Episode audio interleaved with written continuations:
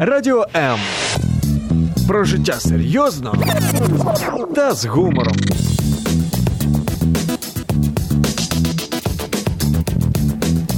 Радіо М.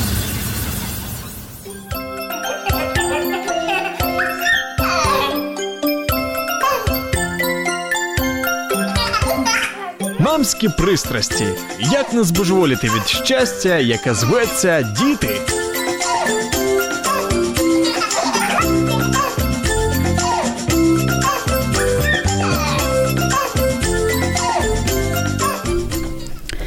Сегодня в Украине существует множество форм и способов получения среднего образования. Государственная дневная школа, также частные альтернативные школы, школа-интернат, индивидуальная форма обучения, дистанционная, экстернат, сетевая форма, семейное образование и так далее. У современных детей появилась появился выбор, а у современных родителей головная боль, потому что для своего ребенка хочется самого лучшего, и как же выбрать самую лучшую форму в таком разнообразии? Вопрос непростой. О разных формах и способах обучения через призму личного опыта поговорим сегодня в нашей программе. Меня зовут Любовь Гасанова, это «Мамские страсти». Я с огромным удовольствием хочу представить своих гостей. Сегодня у меня Наталья Линская, художник, декоратор, педагог и мама двоих замечательных девчонок, Александры и Анечки. Александра училась э, в средней школе в обычной, а насколько я знаю, Анюта для Анюты подбирались разные формы обучения, и вот год назад вы нашли школу, в которой Ане нравится, и год она уже учится с огромным удовольствием. Было и частное, и домашнее обучение. Наташа, правда? Правда, абсолютная правда. Хорошо. А, Еще одна моя гостья Ольга Сурай, книгоман, кандидат биологических наук. Я люблю слово вообще книгоман. Кандидат биологических... Мне тоже очень нравится. Кандидат биологических наук тоже внушает такое доверие. Маркетолог и мама чудесных э, дочерей Анюты и Сони. Абсолютно верно. Насколько я знаю, Анюта с пятого класса хоумскулер, а Соня с удовольствием ходит в обычную среднюю школу. Да, именно так. В одной, в одной семье две формы обучения. На самом деле я очень рада, что у наших гостей такое, такой большой и разнообразный опыт. Есть чем сравнить, есть э, повод для анализа и информация для анализа. Я думаю, что сегодня ваш опыт пригодится многим нашим радиослушателям, но мне как минимум точно, потому Будем что мне рады. уже интересно. Хотя моему сыну еще до школы как минимум три года. Дорогие друзья, я хочу пригласить наших радиослушателей к нашей беседе, присоединиться. Если у вас есть вопросы, вы знаете, что можно звонить по бесплатному номеру 0800 30 14 13, либо же вы можете писать комментарии в Фейсбуке, на странице Радио М и на странице Любовь Гасанова. Я с огромным удовольствием буду зачитывать ваши комментарии, ваши вопросы. Если располагаете собственным опытом, у вас дети учатся дома, либо же э, дистанционно или какая-то альтернативная школа, поделитесь, пожалуйста, вашим опытом. Это будет интересно, это обогатит наш эфир я в этом уверена. Конечно, для самых активных у нас есть подарки. Я буквально очень быстро расскажу и начну, девочки, вас допрашивать с, с особым пристрастием. У нас есть подарки э, от креативного издательства «Зирка». Два набора э, замечательных тетрадей, они называются «Помогайчики», «Зошит помогайчик». Э, для детей можно учить и дома, и, наверное, в школе выполнять домашние задания по английскому, украинскому, математику. И такая замечательная мобилочка для деток, которые хотят выучить таблицу умножения и разобраться с дробями. Э, Вот. Поэтому еще один подарок от бренда натуральной косметики «Успех» – это расслабляющий массаж для лица или же масочка для лица. Звоните, пишите, и после эфира разыграем подарочки. Я смотрю, что уже кто-то даже нам пытается дозвониться, но почему-то сорвался звоночек. Попробуйте еще раз, будем очень рады. Девочки, у вас разнообразный опыт И мне бы хотелось, чтобы наш эфир вы начали с того, чтобы рассказали о том, как у вас вообще все происходило. Наташ, расскажи, пожалуйста, почему вдруг старшая дочь училась в средней школе, и почему вдруг решили для Ани выбирать какие-то другие формы обучения? Почему возник такой вопрос? Ну, Саша училась ну, в обычной школе, потому что ну, у них большая разница между девочками. Саша училась, ну, получается, давно, ей уже 22 года. И, в принципе, я тогда не знала об альтернативных формах обучения. Были ли они вообще, я об этом ничего не знал. Когда родилась Аня, у нас мы попали в такой поток естественного родительства, и, в общем-то, я уже понимала, что выбор у меня есть. Это и вальдорфская школа, и альтернативные частные школы, и семейное обучение. Ну, муж сказал, да, есть шанс. Я не поняла, правда, кому, школе или ребенку, потому что у него был хороший опыт в школе. И, в принципе, Саша тоже в школе было довольно-таки неплохо говорит, зачем искать сложных путей, давай попробуем, вдруг ей тоже понравится. Я дала шанс школе, и поняла, что напрасно дала. И быстренько, спешно в середине года я начала искать альтернативу. Таким То образом, есть полгода проучилась? Нет, классе, она проучила да? первый, первый класс и часть второго. Угу. И я поняла, что нужно быстренько что-то делать, потому что до конца года мы психологически здоровыми не доживем. Вот. И я нашла школу, которая принимала в середине учебного года с дистанционным видом обучения, когда нужно было сдавать э, тесты ну, вот, по мере готовности ну, в конце семестра э, в компьютерном виде через интернет. Это было очень удобно, никуда ездить не надо было, нас приняли.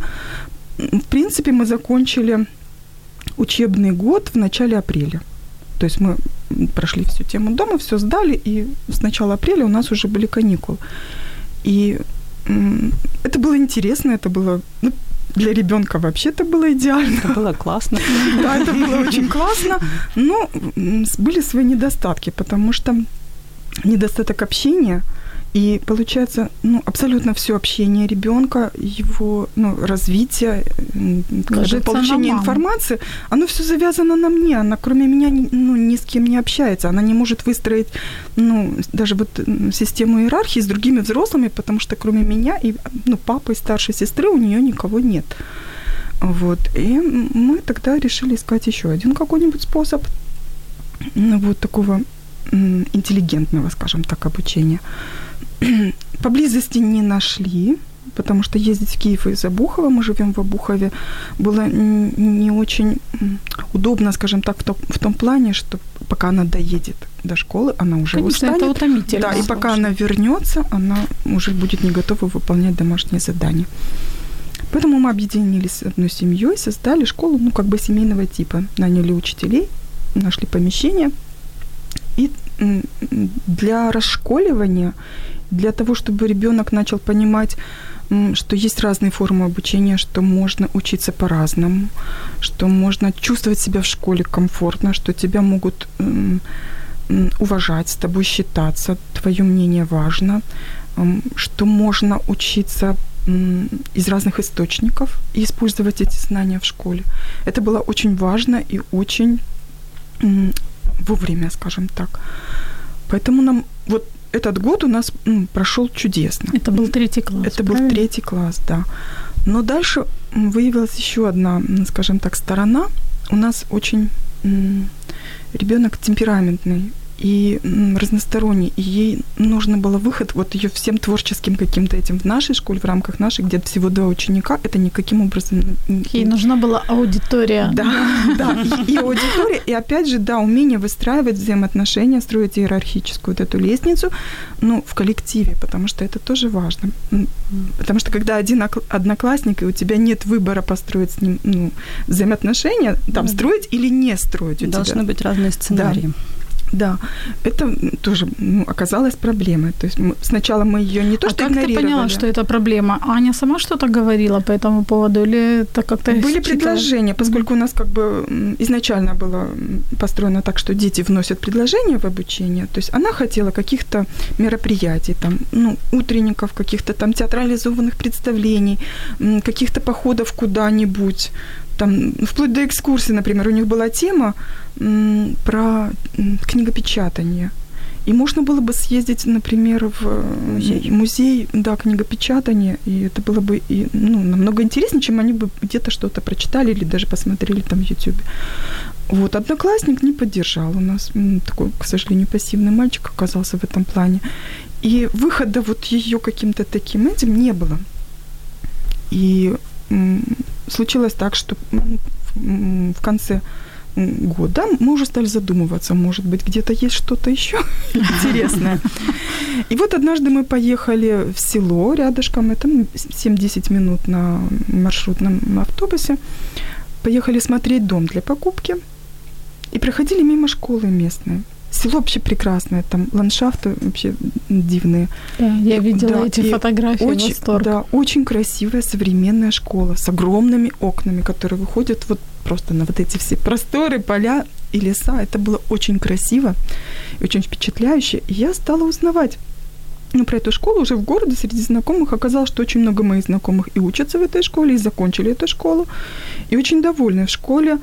Это се- сельская школа, обы- обычная государственная школа, без каких-то там нововведений. Единственный недостаток ее, на мой взгляд, это 9 классов. Мы бы хотели 12. Но поговаривают о том, что будет строиться еще один корпус, и, возможно, там будет э, последние вот эти старшие тому времени, классы, как да. вы дорастёте, да, будет да, 12 есть, да, классов. есть надежда, да. В классе 12 человек максимум. Педагогический коллектив очень такой семейный, душевный, очень уважительный, очень хорошо относится к детям. Есть субординация, есть вот это вот Иерархия. да, иерархия, но при этом нет страха перед учителем. Нет страха, что ты сделаешь что-то не так, что ты сделаешь какую-то ошибку, что тебя наругают. Даже если вот, ну, у нас бывали ситуации, ребенок не понял задание, то есть э, не то, что я не могу ей ну, помочь э, решить, да, мы не поняли саму суть задания. Она спокойно идет э, в школу, договор- гова- говорит с учителем, мы не сделали, потому что учительница объясняет доступно задание, она делает это в школе, и никаких конфликтов, и все очень доброжелательно, все очень спокойно. Таким образом, вот мы пока, ну вот на данный момент, до девятого класса, мы этим удовлетворимся. Вот. Потому что я считаю, что важно вот каждая составляющая. Это и количество детей в школе, ну, в классе, и в 12 школе, это, да. приятно. И атмос- да, атмосфера, ну, в школе, да, взаимоотношения. И вплоть до того, что ребенок видит из своих окон, да, ну, не новостройку, не шоссе, да, а ну, красивые виды природы. Я считаю, это приятным дополнением ко всему остальному, да. Да, это успокаивает, Да, скажем Да. прямо.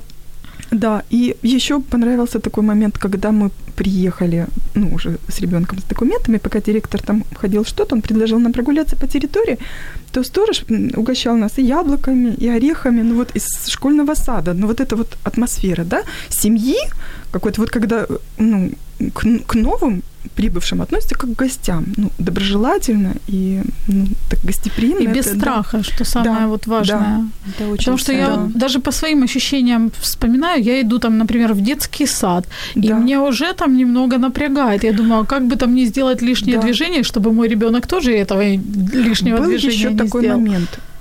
Я сама была очень ранена школой, травмирована. Когда я была у психотерапевта однажды, вот, выяснила, что, ну, как обычно, да, все дети ранены семьей, да, родителями, ну, в какой-то мере. Я ранена школой.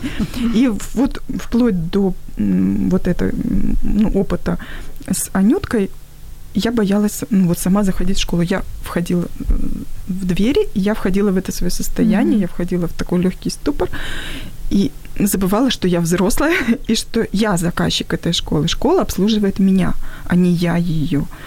Вот. И с этой школой, вот ну, с последней деревянская средняя школа, вот, я расшколилась наконец-таки. Я перестала бояться школы, я перестала бояться разговаривать с дирекцией, я перестала бояться даже школьных коридоров, школьной системы. И ну, ребенок это чувствует тоже. То Это есть расслабилась вся семья, да. Класс. Оль, расскажите вашу историю. У Натальи такая воодушевляющая Да. история. Я прям вот э, заслушалась. Ну, э, моя история, она тоже состоит из много факторов, как все, в принципе, в этой жизни. А, То есть один из факторов в том, что я как раз-таки тоже травмирована школой. Я, в принципе, не люблю школьную систему, и мне это достаточно сложно. То есть я могу говорить об этом очень долго, потому что много факторов, которые меня не устраивают, в принципе, в школе. А, То, что, то, что с чем приходится сталкиваться нашим детям регулярно, да, не только моим, моим детям. Это первый фактор, да, то есть и поэтому я всегда так относилась, в принципе, я не любила садики, я не любила школы, это было всегда для меня вот, вот именно то, как Наталья правильно сказала, я заходила и чувствовала вот это напряжение, я опять чувствовала себя маленькой девочкой, которая всем должна, у которой нет никаких прав, и только вот э, любое движение может вызвать какую-то кару, осуждение, что-то такое. И мне было Я думаю, некомфортно. это знакомое чувство для многих. Э, Да, мне было некомфортно, и поэтому э, и мне казалось, что так у всех. Хотя у меня в семье, у меня есть старшая сестра, у нее был отличный опыт школы, у нее такого не было, но тем не менее ее дети, они старше моих детей, ее дети были хоумскулерами, то есть дочка у нее закончила м, пять классов, потом перешла на хо- хоумскулинг. А, Младший э, сын со второго класса, она забрала его на домашнее обучение. Вот. И то есть, когда стоял вопрос идти Ани в школу, э, у меня на весах стояло мои воспоминания школьные и опыт э, сестры, у которой дети то ходят, ходили в школу, не ходили в школу. То есть я опять-таки тоже, как Наталья, поняла, что есть возможность выбирать. Но при этом мой ребенок, все вокруг активно готовились к школе, покупали банты, рюкзаки, э, сумки, букварь, учились читать, в общем, все-все. И ребенок, естественно, в песочнице был в теме, ему тоже хотелось в школу. И поэтому мы тоже дали шанс в школе.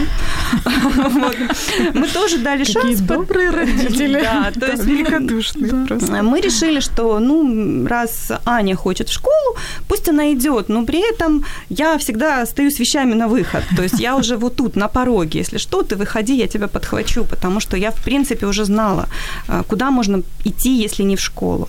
И мы попадаем в школу, то есть это э, ну, достаточно обычная школа э, с английским уклоном, ну, то есть потому что я, когда искала школу, тоже такая ремарка, я хотела обычную школу, я не хотела английской школы, я не хотела э, физико-математической, экономической школы, я хотела школу, в которой просто учат, без особых подробностей, да, когда дают ребенку знания со всех отраслей науки. Я просто считаю, что в 6, 7 и даже в 10-12 лет это достаточно ранний возраст, чтобы определиться, а чем же я хочу заниматься. Да? Я тоже так думаю. И Согласна. очень часто нас это очень ограничивает в дальнейшем, потому что мы учились в английской школе, мы плохо знаем математику, и мы не можем поступить на те факультеты, и нам приходится э, делать дополнительные усилия, чтобы таки сдать эту математику. Ну, то есть это я отвлекаюсь, вот.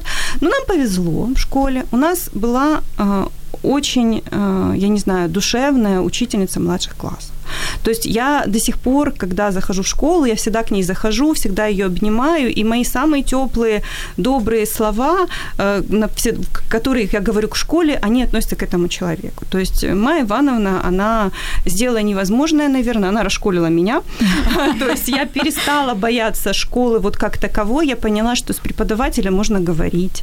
Я поняла, что к нему можно говорить, подходить и говорить, а вы знаете, там у моего ребенка есть такие-то вопросы, то есть такие-то проблемы могут быть, то есть, э, э, ну, то есть по большому счету, я вот даже говорила Майе Ивановне на выпускном, и сейчас я могу тоже это сказать, что она, науч... она любила наших детей больше, чем любили их родители, то есть она их просто любила, то есть она была женщина в возрасте, и у нее не было, у нее был большой жизненный опыт, и у нее не было вот такого, что вот ты должен обязательно знать математику, ты должен обязательно считать уметь, ты должен но при этом все дети вышли с отличными знаниями. То есть потом это вот э, даже знания моей Ани это подтверждают.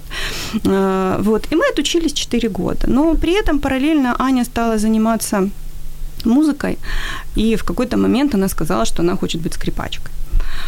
А, Ну, соответственно, если она хочет быть скрипачкой, то музыкальная школа, она требует всегда очень много времени, сил и всего-всего. И когда у нас стал вопрос о том, что мы переходим в пятый класс, пятый класс дети заняты до трех часов, это минимум, да, помимо домашних заданий, помимо всего остального.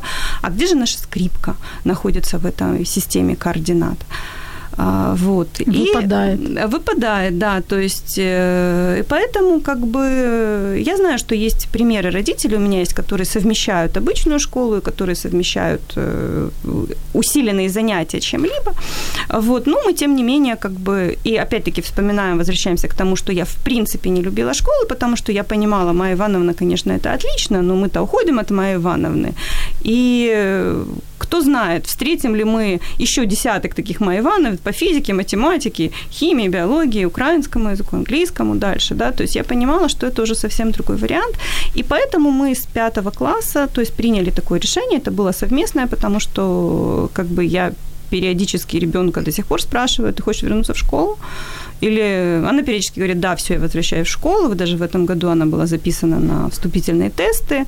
Э, но потом я чисто случайно в этот день записала ее на стрижку. Я говорю, ой, Аня, я тебя записала на стрижку в этот день. Я говорю, давай стрижку перенесем. Она говорит, да не будем переносить стрижку, я в школу не пойду. Я говорю, ну подожди, ну а как же поступление? Ну а как же? Ты же понимаешь, что ты, если не идешь, ты остаешься дома опять. Она говорит, ну ладно, думаю, так думаю, пошли пострижемся лучше. Э, вот, И то правда есть... лучше. Согласна. Вот, то есть я говорю, ну, то есть это было не специально сделано, но так получилось, что, в принципе, как я, я просто забыла, не посмотрела в календарь и так записала. Вот, потом, случайности, когда... Случайности, да, да, да, да. И поэтому она а, с пятого класса мы в школе, то есть причем я выбираю школы. Для меня что самое важное в школе, вот когда мы говорим про альтернативную школу, а, про вот такие варианты хоумскулинга, это чтобы школа не нагружала. Да? То есть э, мне надо, чтобы была возможность э, лобильности, подвижности, чтобы мы сами составляли свой график, э, чтобы мы сами понимали, что когда мы учим, что когда мы сдаем, э, как мы это делаем. Э, то есть, чтобы не надо было вот... Э, ну, то есть, мне не нужны видеоуроки, мне не нужна тьюторская поддержка. То есть, я знаю, есть родители, которым это надо. То есть, в моем случае этого не надо. То есть, поэтому я ищу школы, э, плюс я ищу бесплатные школы, то есть я ищу варианты государственные, которые не требуют дополнительной платы, потому что у нас есть альтернативные школы, но, э, ну, как бы, я считаю, что мне эти услуги не нужны, я не хочу за них платить. Да, то есть поэтому сейчас Аня, вначале мы были в Переяслав-Хмельницкой школе, то есть мы по почте отправляли задания, mm-hmm. то есть нам давали контрольные работы, мы по почте их высылали, обычной почтой, новой почтой мы отправляли, но мы там проучились год, школа потом, они поменяли вид деятельности, они, по-моему, стали каким-то патриотическим лицеем, но я уже не помню. И нам пришлось искать другую школу, и сейчас вот она уже два года, это 328-я школа Киева, Оболонь. То есть на Оболоне, то есть мы приезжаем по расписанию, и очно она сдает, защищает контрольные работы, которые она сделала дома. Это происходит каким образом, как часто? Ну, как часто, смотри... Раз в полгода. Раз. Нет, у нас это происходит чаще, да, то есть потому что, э, смотрите, на самом деле она учится уже седьмой класс, она закончила много предметов. А по каждому предмету в среднем в семестре идет 3-4 контрольных работы. То есть вы можете представить, что ну, это порядка 30 контрольных работ по разным предметам она должна сдать за семестр. Они, конечно, просят, чтобы мы приезжали каждую, вот у них есть контрольная работа, например, сентябрь-октябрь, чтобы mm-hmm. эту контрольную работу по математике сдали в сентябрь-октябрь. Ну, мы занимаемся немножко читерством, то есть мы учим предметами, то есть мы выучили, вначале она выучила химию, поэтому она поехала в сентябре, сдала химию за сентябрь, октябрь, ноябрь, декабрь. Да, то есть, ну, зато, конечно, там, например, у Курмова она в декабре может сдавать за сентябрь. Ну, преподавателям это не нравится, но... Вам ну, такая ну, нам, форма да, более удобна. Да, нам такая форма более удобна, Конечно, да, мы как бы попробовали разные варианты. Мы пробовали учить все параллельно, но не получается. Не всегда это получается, не всегда нам это удобно. Поэтому попробовали такую форму. И пока, в принципе, это получается, потому что седьмой класс Аня закончила в конце апреля, то есть она уже была свободна. При том, что апрель это был абсолютно не напряжный месяц. То есть, как она сама говорит, ну, если бы я захотела, я бы в апреле сдала. То есть в начале, да, то есть, э, то есть она, э, заниматься она начинает не с сентября, а где-то с середины сентября, и к началу декабря она уже первый семестр тоже закрывает. То есть, э, при том, что она ведет достаточно активный образ жизни, я думаю, что учась в школе, она бы такого не могла делать. У нее скрипка порядка 2-3 часа в день она только на скрипке играет, плюс очные занятия с преподавателем, плюс спорт три раза в неделю, плюс она ходит в пласт, плюс она ходила там на фото дело, да, то есть мне еще и петь охота, вот, вот как-то, вот, вот как девочка из Агнии Барто, то есть вот это мой ребенок, и я просто понимаю, что учась в обычной школе, ну, у нее вряд ли бы это все получалось. Домашнее обучение, оно, конечно, бесспорно открывает новые возможности. Как организовать вообще обучение на дому, мы поговорим буквально через несколько секунд. Оставайтесь с нами. Радіо М. Розфарбуємо ваші будні.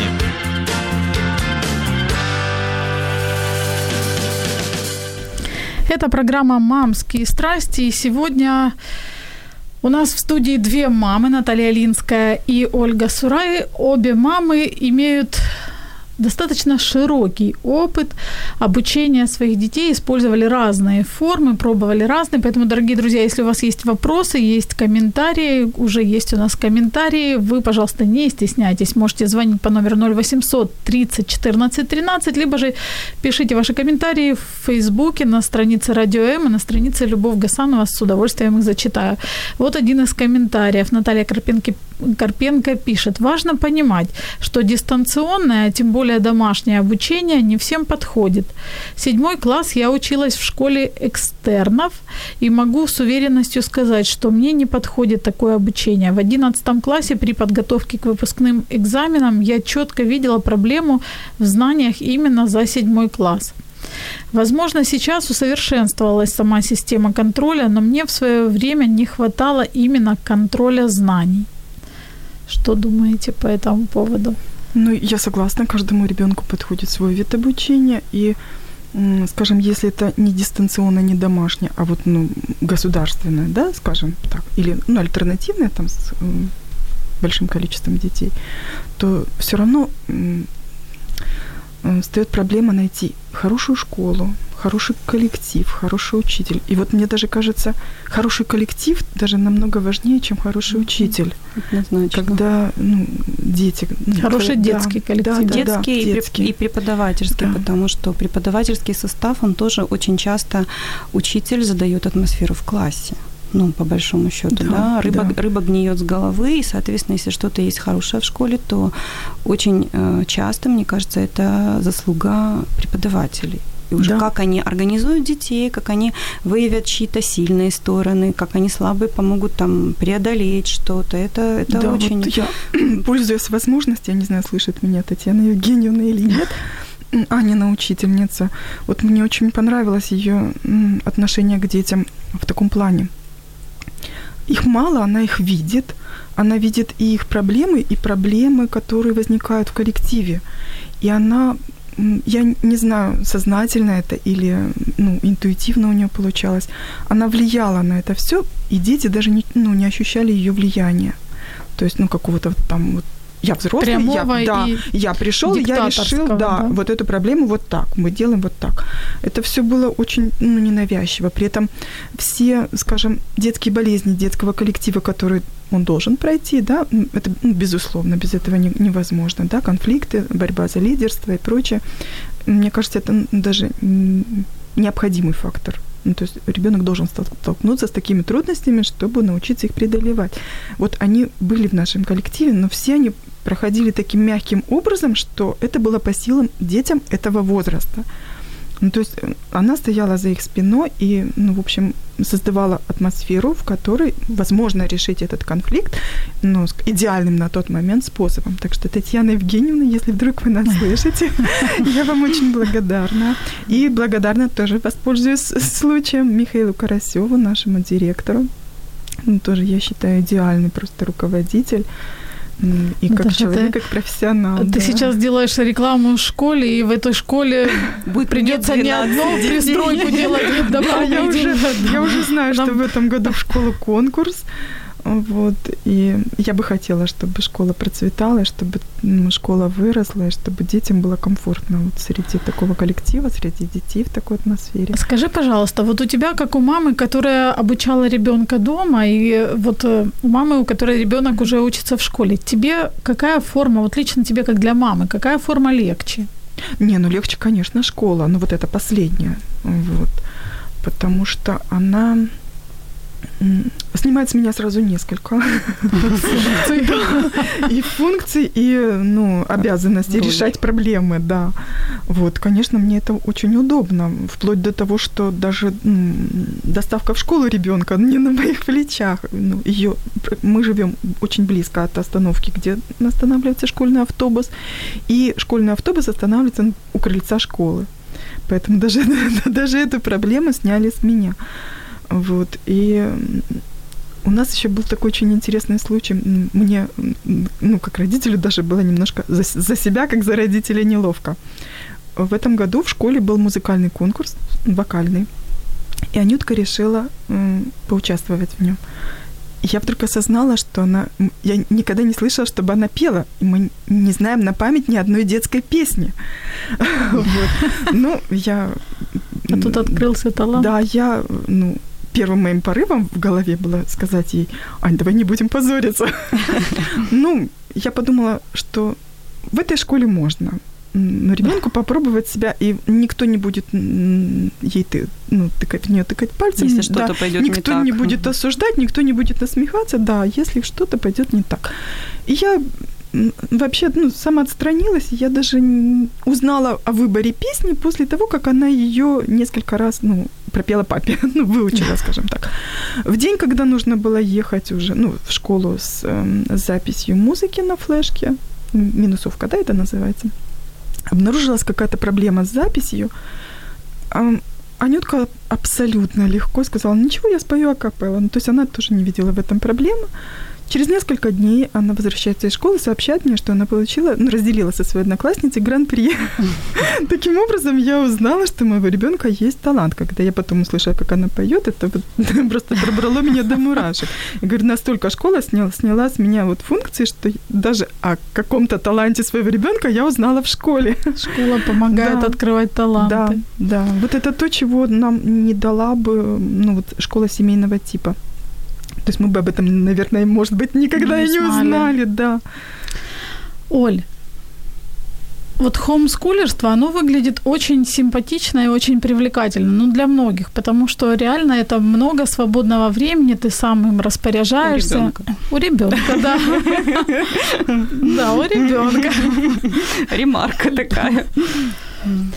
У меня вопрос, но мне кажется, все равно есть же подводные камни. Нужно каким-то образом организовать этот процесс.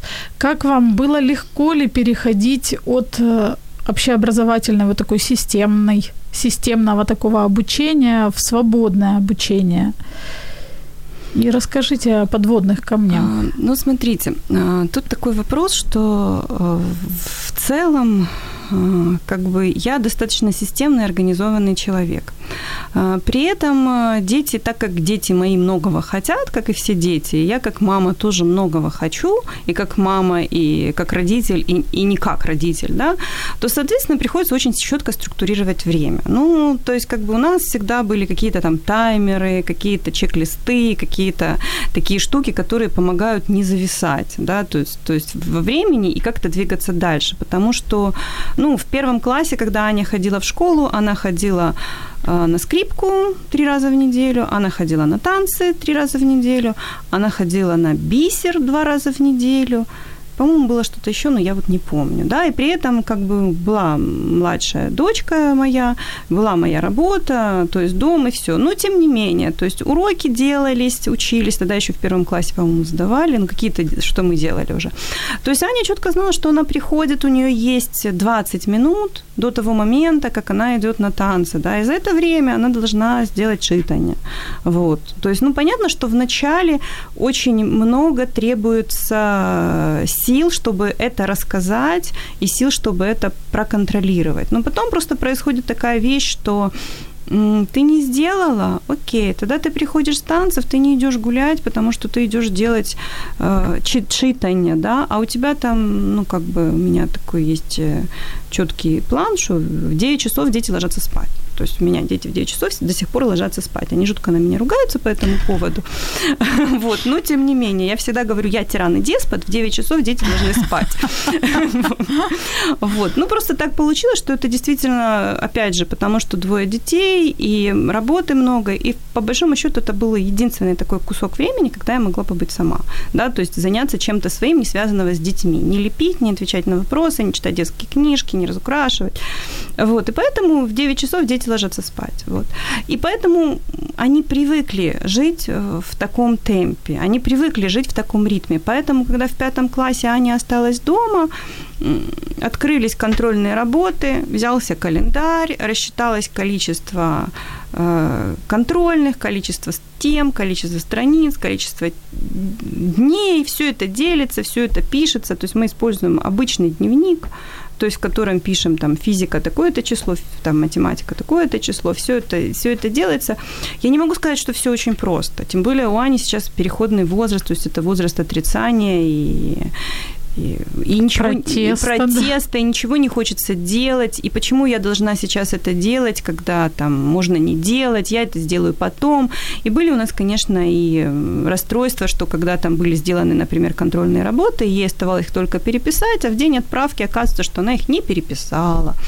Ну вот она подумала, что она сделает это потом, а потом, потом не случилось. А потом не случилось, да. То есть было такое, что я ей сказала, что если ты не сделаешь контрольные работы, вот, которые ты должна была сделать, то ты не поедешь во Львов. Э, и младшая сестра стояла над ней с тетрадкой и диктовала, что Паня таки успела сделать эти контрольные работы.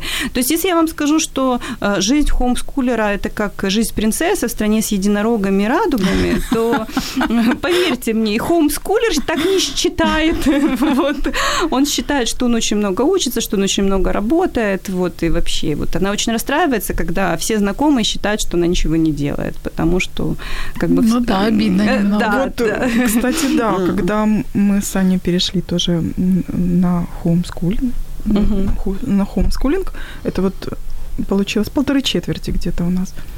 Тут уже все знакомые говорили, что вот вы теперь а, вы теперь не делаете. Да, да, да, меня это очень удивляло. Ну, ну как же так? Ну, мне казалось, что наоборот на мне теперь намного больше ответственности. Ну, на маме, да, и на ребенке тоже, потому что ну, если не мы, то кто? Никто же не, да. не сдаст. Не, у нас, ну, хотя и не нужно было ездить никуда, ну, ты нажимаешь на кнопочки, но мы делали все честно. У нас даже была такая, я прошу Ничего, прощения, пожалуйста, да, что я вмешалась. У опыт. нас была, ну, такая форма, что можно было проходить тест до пяти раз. То есть и пока угу. после первого угу. раза, ну, ну показывали, ответы. да, ош, ну, ошибки, ошибки, где мы ошиблись. Мы решили делать все честно, ну, с первого раза. То есть нам важно было не получить оценку, а оценить свои знания, ну, где нам что надо подтянуть. Но в одном моменте мы себе ну, дали послабление. Например, когда она сдавала украинскую мову, обучить, а не обучившись, то там с первого раза. А когда мы сдавали математику, то там в оформлении, ну, то есть это компьютер, он же считывает четкий алгоритм. Мы, например, там где-то забыли поставить точку, где-то там наоборот поставили точку или написали заглавной буквы, ну, условия задачи. Да, да, да. И компьютер считывает это как ошибку. То есть само решение математическое было верно. Ошибка была в, ну, в оформлении, да. Тогда мы переделывали, смотрели, где мы сделали, при этом ошибки математические мы оставляли. Вот, ну, то есть, чтобы все было честно.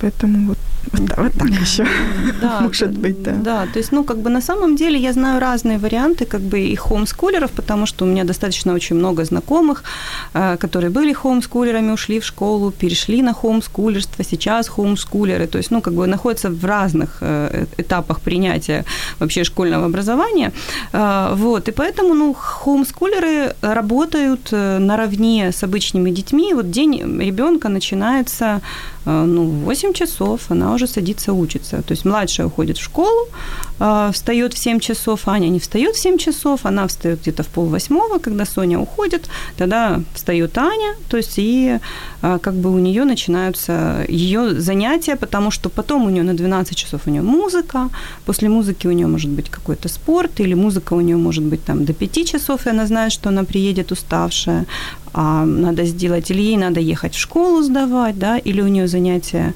а, как бы с репетитором. Ну, вот в чем плюс хомскулерства, это в том, что э, у нас есть выбор времени, потому что репетиторы в первую часть дня обычно не загружены. Mm-hmm. И мы всегда можем договариваться о времени удобном для нас. Потому что когда ребенок ходит в школу, там, в принципе, выбрать между 4, 5, 6, 7, 8 вечера мало. Да? Если хороший репетитор, у него все занято. И ты, если ты не успел, то то ты, ты не, успел, успел да. да. А тут получается, что вот и у нее, в принципе, было занятие, то есть она бывала, занималась, вот мы договаривались, в 8 утра у нее мог быть урок. То есть вот она в пижаме перед скайпом, то есть у нее там uh-huh. английский, вот, и, и все, поэтому. Ну, конечно, отдыхает она, ну, вот именно в школу мы стараемся закрыть пораньше, но при этом Летом она сейчас читает литературу по Крымове, зарубежной литературе, потому что там достаточно объемные произведения, и чтобы э, как бы не тратить на это время в школе, я говорю, что давай хотя бы какие-то там вещи базовые прочитаешь. Вот сейчас у нее по плану Дон Кихот. Я сопереживаю. Тут, конечно, уровень самоконтроля и контроля мамы, думаю, должен быть высоким при выборе такой формы обучения. Понимаете, все зависит от, от того, что вы хотите получить на выходе. Если вы хотите получить знания, то да. Если вы считаете, что э, ребенок, ребенок сам решит, что ему нужно, и выберет, вот ему нравится сейчас заниматься китайскими иероглифами, и он пишет китайскими иероглифами, но при этом он не обращает внимания на географию, то вы и вы спокойны, и вам спокойно в этом отношении, то э, каким-то образом можно сдать, не зная предметы, в принципе, как и в школе в обычной, тоже не все у нас выходят, э, зная все предметы по, по школьной программе, да, ну каким-то образом сдают и получают аттестат. Как в институтах. Как и в институтах, да. То же самое, то есть если родители разделяют такой подход, и он им близок, то хомскульство, конечно, в этом связи развязывает руки. То есть у тебя больше шансов именно чтобы ребенок мог заниматься тем, что вот к чему у него лежит душа. То есть, ну, то, что там вот в Америке, это называется, ну, действительно истинным хомскулерством. То, что мы, в принципе, учим программу, э, у нас есть программа, и мы учим по программе, то есть мы доминируем над ребенком все-таки, что он должен учить физику сейчас, а ему, может быть, сейчас петь хочется, а он физику учит. А, вот, то это, в принципе, не истинное хомскулерство. Это так, какое-то отступление небольшое. Вот, поэтому, да. Но для меня важно, чтобы были знания, потому что я считаю, что а, чем больше ребенок знает, тем у него больше шансов себя узнать прежде всего, да. То есть как он может понимать, что он захочет быть э, физиком, если он не будет если знать не физики, никогда. да. То есть поэтому я считаю, что в разрезе средней программы, ну, желательно бы какие-то э, знания в районе там девятки иметь. Ну, то есть это, это мое такое мнение. Я, в принципе, считаю, что все могут ими овладеть. Ну, плюс-минус там девятка, восьмерка, у, у кого как, да. Поэтому Оль, так. но вот младшая Соня, она не, ход, не хочет, насколько я понимаю, переходить на домашнюю форму обучения? Тут, понимаете, такой еще а, вопрос в том, что а, а, хочет ли ребенок, и б, сможет ли родитель. Потому что у меня, например, младшая дочка, она очень темпераментная, она очень экспрессивная, то есть она у меня такая очень воинствующая. А, вот, и я не всегда уверена, что мы сможем с ней... А, то есть тут мне надо или достигнуть полного уровня дзена, расслабиться и сказать, что вот как ты учишься, так и учись, но так как я пока не на этой стадии, вот, то я со своей стороны хомскулерство ей, в принципе, и не предлагаю особо. Вот. Ну и плюс ей, пока она ходит в школу, ей нравится школа, э, ну, как бы вот она идет в пятый класс, она поменяла школу, то есть она была в языковой школе, теперь она идет в физико-математическую школу. Ну, посмотрим, но я, как обычно, стою на выходе с вещами, если что, я, я всегда... Придется под... подхватывать. Да, я всегда подхвачу, да, то есть я думаю, что мы будем как-то решать этот вопрос, если она мне скажет, что я не хочу, я устала, я не буду, а, вот, то есть она всегда знает, что она может это сделать, э, но она пока не хочет. Ну, такая ремарка, знаете, я вижу разницу в детях э, ребенка, который не ходит в школу, и ребенка, который ходит в школу. А, в чем это разница? Разница вот именно в отношениях, как, как они выстраивают отношения. А, Соня, как ребенок, который ходит в школу, и школа не, а, вариант, не тот вариант, о котором вы, Наталья, описывали, то есть это обычная школа, а, которая кого-то травмирует, кого-то нет, кому как повезет, да, у кого какая устойчивость.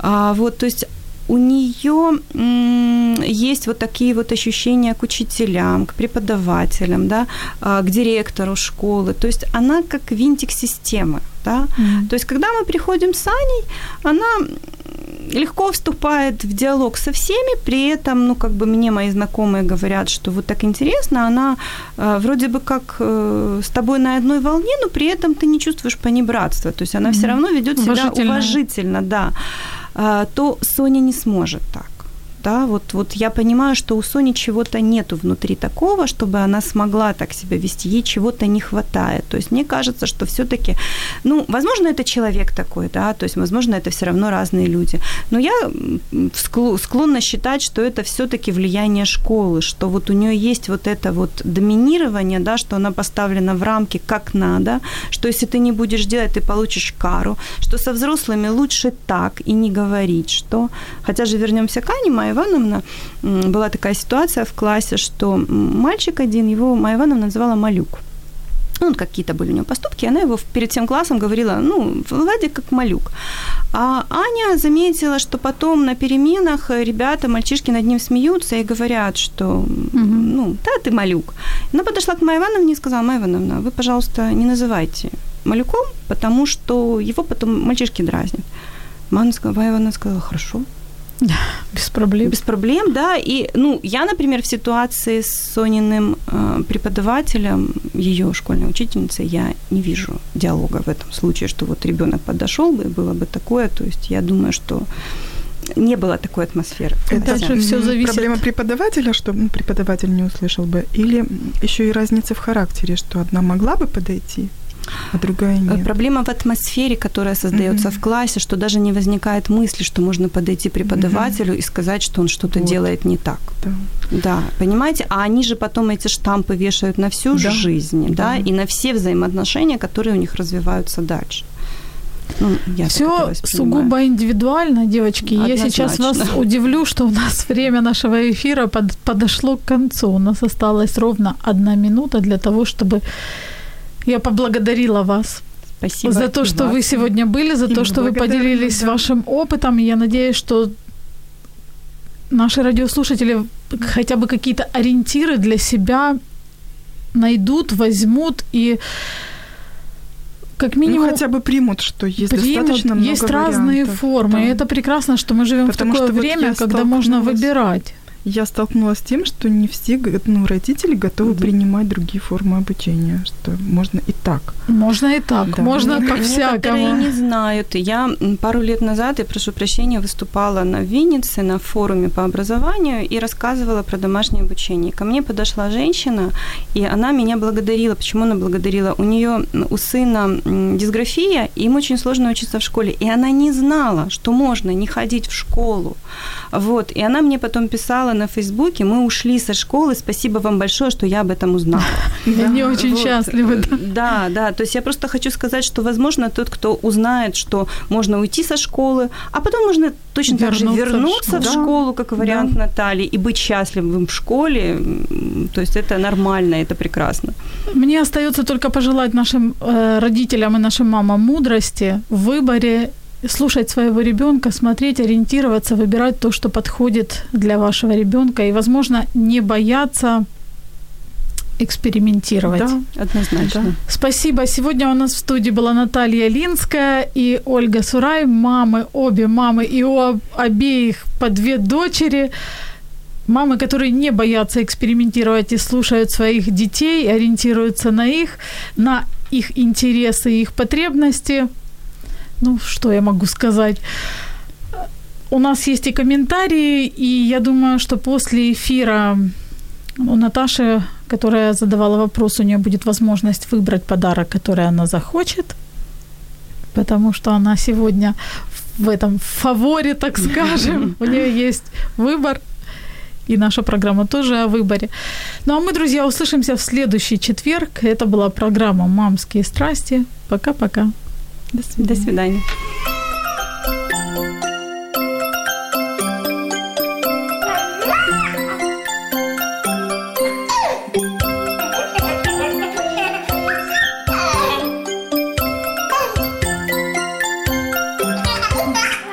Мамські пристрасті. Як не збожеволіти від щастя, яке зветься діти.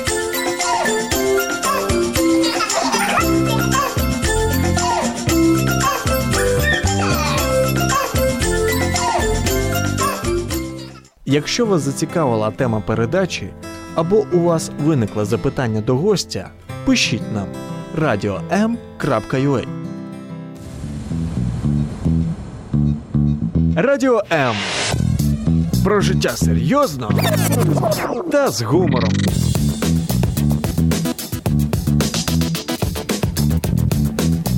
Радіо М.